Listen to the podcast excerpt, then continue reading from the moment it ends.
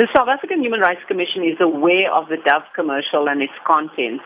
We haven't received any complaints about it as yet. We're aware of the commercial. We know that it has been pulled off air and that the company has apologized.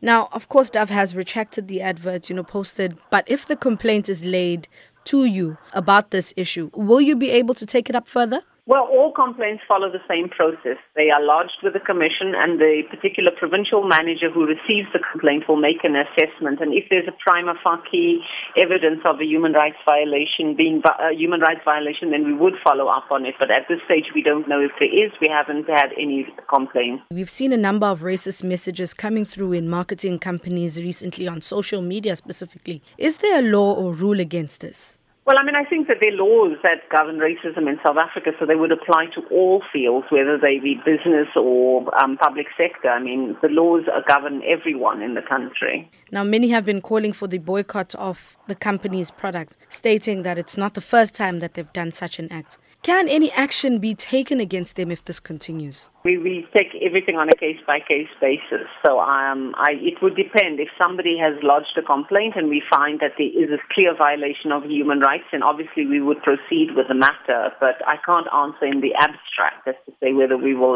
or, not. But we do wish the media would cover the bread and butter human rights issues that are coming up in the country. It would really help us if you gave attention to the actual human rights violations that are happening around us. That would be very useful if, as media partners, you give coverage to those matters as well.